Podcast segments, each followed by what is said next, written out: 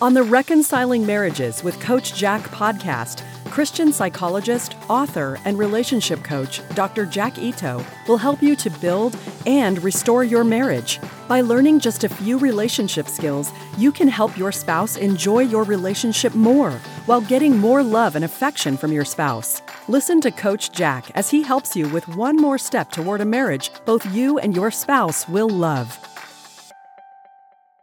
Most people make marriage harder than it has to be by focusing on things that are not so important. Put your focus on these four things to make your marriage much better. Do you feel bad when you see other couples who are happy? When others have what we want, it can make us feel jealous and sad. It also increases the dissatisfaction we have with our own situation. There are two general responses to this situation. There is the sour grapes response, find something wrong with the people who look like they are doing better, so we can be more comfortable staying the way we are. People who are like this often find bad things to say about others. The other way to respond is the admiration response. We admire people when we would like to be like them. People who admire others will often try to find out how the other person has what they have so they can work on getting it. The more good qualities you find in others, the more you will tend to have those good qualities. To quote my favorite self development coach, Brian Tracy, you become what you think about most of the time. People often confuse the results of happiness and success with the causes of happiness and success. We can't just look at a happy couple or a happy family and determine what makes them happy. If we do, we will tend to notice things that are products of their happiness and success rather than the cause of it. For example, a nice car or house is a result of success. They don't cause success. Happy children are not the cause of good parenting. They are the result of it. People who buy things to make themselves happy have confused the cause of success with the result of success. Likewise, getting married or having children are not the causes of happiness. They are the results of having enjoyable relationships and being happy already. I want to take you to four of the causes behind a happy marriage. They are not the things you will just be able to observe in others. They are not likely to match what you have learned elsewhere. As always, I encourage you to try them out and see how they compare to what you have learned elsewhere. If you do what the majority of people do, you will be just as unhappy and unsuccessful as the majority of people are. Focus on doing what is right and what works, regardless of how crazy the majority think you are, and you will have the success they wish they had. Learn from those who do rather than those who wish they could. The four keys to a happy marriage are 1. Guard your heart. We must protect the way that we think about our spouses, because once we start to think negatively about them, it decreases our love for them and our satisfaction with our relationship. It also makes us behave more negatively toward them, which results in them being more negative toward us. It can start a downward spiral in our relationships. Some specific ways to keep our love alive by guarding our hearts are 1. Make sure that you always say only good things about your spouse to others. This is part of being loyal and faithful. 2. Pray daily, thanking God for some specific things your spouse does for you. One of the biggest of which is giving up years of his or her life that could have been given to someone else. 3. Don't read marriage counseling type books. They typically focus on relationship exercises that create more distance in relationships. Books written for singles on how to attract and connect with the opposite gender are a lot more useful for marriage enhancement. 4. Think of your spouse as a human being with all the flaws and struggles that go with that. Expect that your spouse is going to mess up and do things that you don't like many times throughout your marriage just like you will also do. 5. Do not say things to your spouse that you would not want your spouse to say to you. For example, don't keep bringing up something your spouse did in the past which you didn't like. 6. Keep away from pornography, TV shows, social media, websites, and people who encourage unfaithfulness and dissatisfaction with your partner. 7. Make a conscious decision that your spouse takes priority over everyone else in your life, your parents and children included. Prioritizing your spouse is one of the best things you can do for your kids. 8. Keep in mind that eventually you will lose your spouse. By realizing that our time with others is limited, because our lives are limited, we value them much more. The saddest thing for Christians is not dying, because we will go to heaven. The saddest thing is saying goodbye to loved ones who go there ahead of us. The second key to a happy marriage is to preserve the core relationship. Marriage adds commitment and responsibility. It does not take away any of the emotional requirements of the premarital relationship. Typically, the best part of a married couple's life happens before they were married. Generally, that is when they were behaving the best toward each other and also focusing on enjoying their relationship. Unless you marry for purely practical reasons, you probably wanted to keep the same kind of closeness after marriage that you had before marriage. To achieve the same close relationship after marriage as before, we need to do the same things after marriage as before. We need to be on our best behavior and spend regular time together just for the sake of enjoying each other. For sure, the responsibilities of marriage make that more difficult, but not less necessary. People who don't have the time to maintain a marriage should not marry. The same goes for having a dog or a child. Once married, we need to avoid decisions that would prevent us from being able to maintain our marriage. For example, working different shifts can prevent the daily one on one time required to maintain a marriage. Being unwilling to leave children in someone else's care can prevent the weekly dating necessary to maintain a healthy marriage. Buying an expensive home or other luxuries have prevented many couples from being able to have the funds necessary to date each other or pay for a sitter or part time nanny. Dating and daily quality time together are necessities that need to be taken care of before any luxuries. It is possible to have a marriage without quality time together dating, or an enjoyable sexual relationship. However, it is very difficult to keep such a marriage faithful, a source of joy, or to make it last a long time. What makes for a good single relationship makes for a good marriage relationship. If the amount of time you spend with your spouse and the way you treat your spouse would not work in a single relationship, it won't work in your marriage either. Your marriage will end, just like your single relationship would.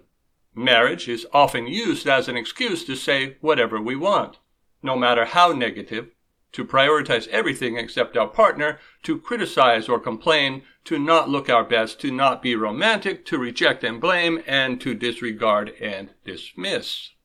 This kind of marriage mindset is destructive. Marriage is work, and that means doing the same things that you would to keep a single relationship alive. Let me give you 10 specific ways to have more of a single mindset. Number one, think of your spouse as a girlfriend or boyfriend rather than as a wife or husband. The way people think about girlfriends and boyfriends is more conducive to loving, thoughtful, and enjoyable interaction. 2. Date your spouse at least weekly. 3. Spend quality one on time with your spouse every day. 4. Prioritize your spouse over whatever you are doing and put it aside when your spouse approaches you. Turn off the TV, phone, computer, or put down the book. 5. Give your spouse friendly eyes, voice, and facial expression whenever you encounter him or her, even if you don't feel like it. Marriage is work just like friendships. Work is things we do even when we don't feel like it, because of the good results it produces. 6. Do not use your spouse as a parent or therapist. Although you can get occasional help, don't make it your spouse's job to take care of you and to listen to your problems. 7. Do not treat your spouse like a client, patient, or child. Your job is to love your spouse. It is not to make him or her happy, successful, or problem free. Empathizing and agreeing are far more important to relationships than fixing and advising. 8. Have a sex life that you both enjoy. Learn what pleases your spouse and get better at it. Sex is a skill. Read a book on it. Practice. Be the best lover that your spouse ever had or could have. 9. Hold hands a lot. Sit close together. stand close together, and look into each other's eyes. Difficulty doing this is an indication that other things are slipping. And 10. Do extra little things to show your love to your spouse. Making this effort will help stimulate your feelings of love for your spouse. If you only do what you have to, your feelings won't grow. Being open with all of your thoughts and feelings and doing whatever you please do not go together with having a happy marriage or having a long one. You are only going to get the rewards if you do the work. The third key to a happy marriage is to be your spouse's cheerleader. If my wife comes to me with an idea of any kind, she can already predict what I will say. I will tell her that I love her idea and to go for it. I will show her absolute confidence that she can do whatever she puts her mind to. I know that some of her ideas are not very good and will not work out, but I never tell her that.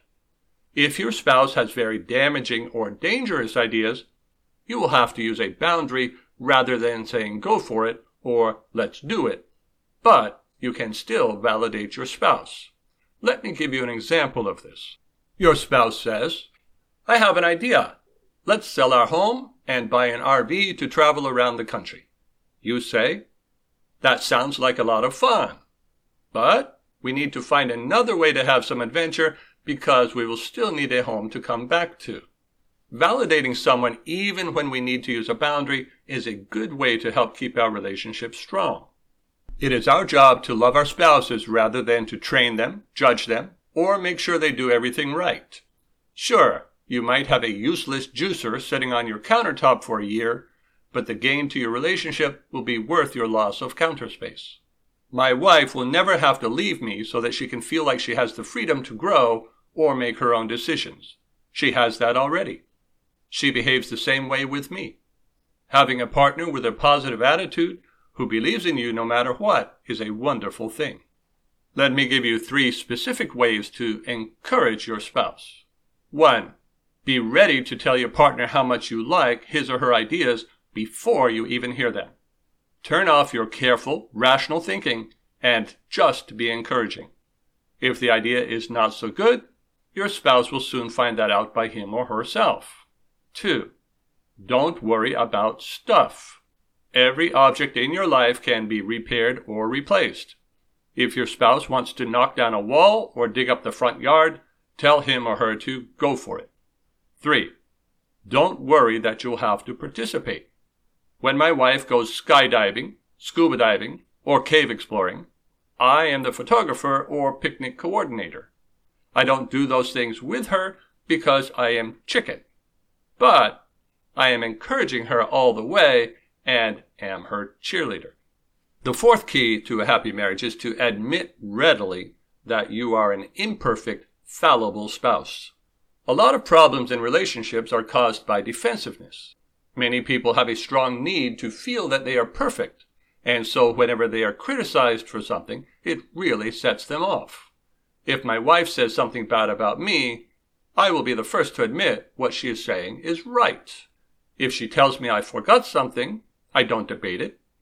I admit my man brain did a lousy job again.